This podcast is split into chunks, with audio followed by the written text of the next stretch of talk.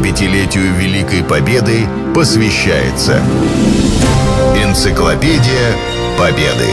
Герои. Программа создана при финансовой поддержке Федерального агентства по печати и массовым коммуникациям.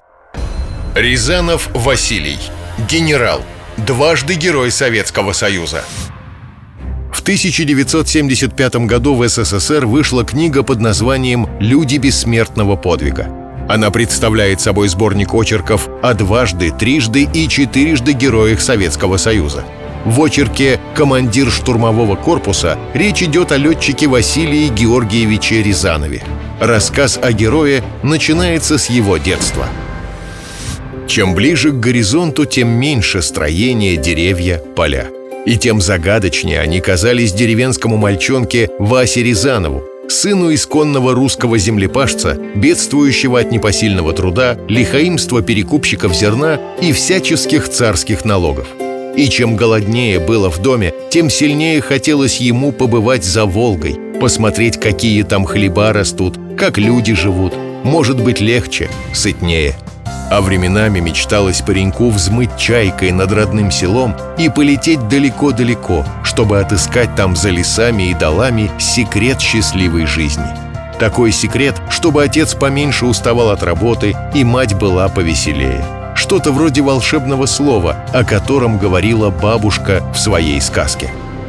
Мечта паренька о полетах сбылась. Василий окончил сразу три летные школы в Борисоглебске, Ленинграде и Серпухове – с 1927 года он командовал авиационным звеном, потом отрядом. После окончания военно-воздушной академии Рязанова назначили командиром авиационной бригады. Однако в 1938 году офицера обвинили в участии в троцкистском антисоветском заговоре, исключили из партии, уволили из армии. К счастью, через год дело закрыли. Рязанова полностью оправдали и отправили на советско-финскую войну.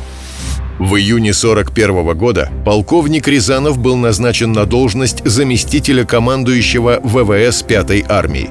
С первых дней войны офицер показал себя грамотным командиром.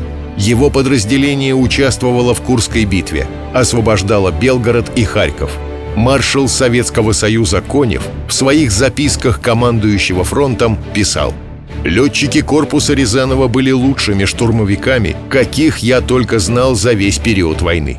Сам Рязанов являлся командиром высокой культуры, высокой организованности, добросовестного отношения к выполнению своего воинского долга.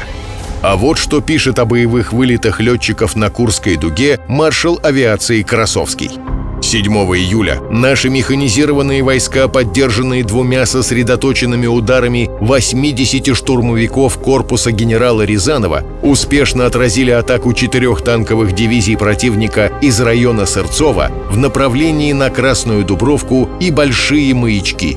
После сосредоточенных ударов штурмовики непрерывно действовали небольшими группами, уничтожая танки и мотопехоту противника – в результате совместных усилий на поле боя осталось свыше 200 горящих вражеских танков. Во время битвы за Днепр авиация Рязанова успешно поддерживала сухопутные войска при форсировании реки. Помощь летчиков была незаменима при захвате и расширении плацдармов на правом берегу. За эту операцию генерал-лейтенанту Рязанову было присвоено звание Героя Советского Союза. Его авиационный корпус принимал участие во Львовско-Сандомирской наступательной операции, освобождал Польшу. Апогеем стала Берлинская наступательная операция. За грамотное управление подразделением в боях на рубеже реки Висла Василий Георгиевич был награжден второй медалью «Золотая звезда». За время войны Рязанова 24 раза упоминали в благодарственных приказах Верховного Главнокомандующего. 75-летию Великой Победы посвящается Энциклопедия Победы. Герои. Программа создана при финансовой поддержке Федерального агентства по печати и массовым коммуникациям.